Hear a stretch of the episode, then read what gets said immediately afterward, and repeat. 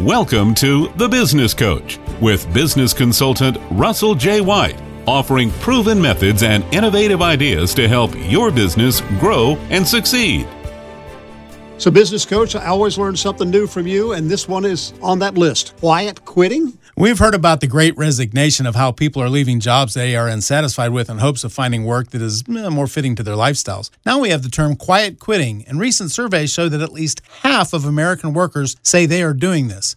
Basically, quiet quitting is putting in the bare minimum of time and effort, just enough to keep from being fired and keep the paychecks coming. What do leaders need to do? Here are three ways leaders can address this new work situation. All right, what's the first one? Well, let's establish a work culture. Workers will frequently give the least managers expect. As managers become more relaxed in their expectations, just happy to have warm bodies, I hear from managers all the time. The work culture is ripe for quiet quitters. Be firm with your expectations and training and establish a true work culture that gives your business success. And the second thing we should take into account with quiet quitters? Well, let's clarify expectations right up front. Quiet quitters may feel dealing with upset customers is beyond their scope of work, but if they're customer facing employees, this is their job.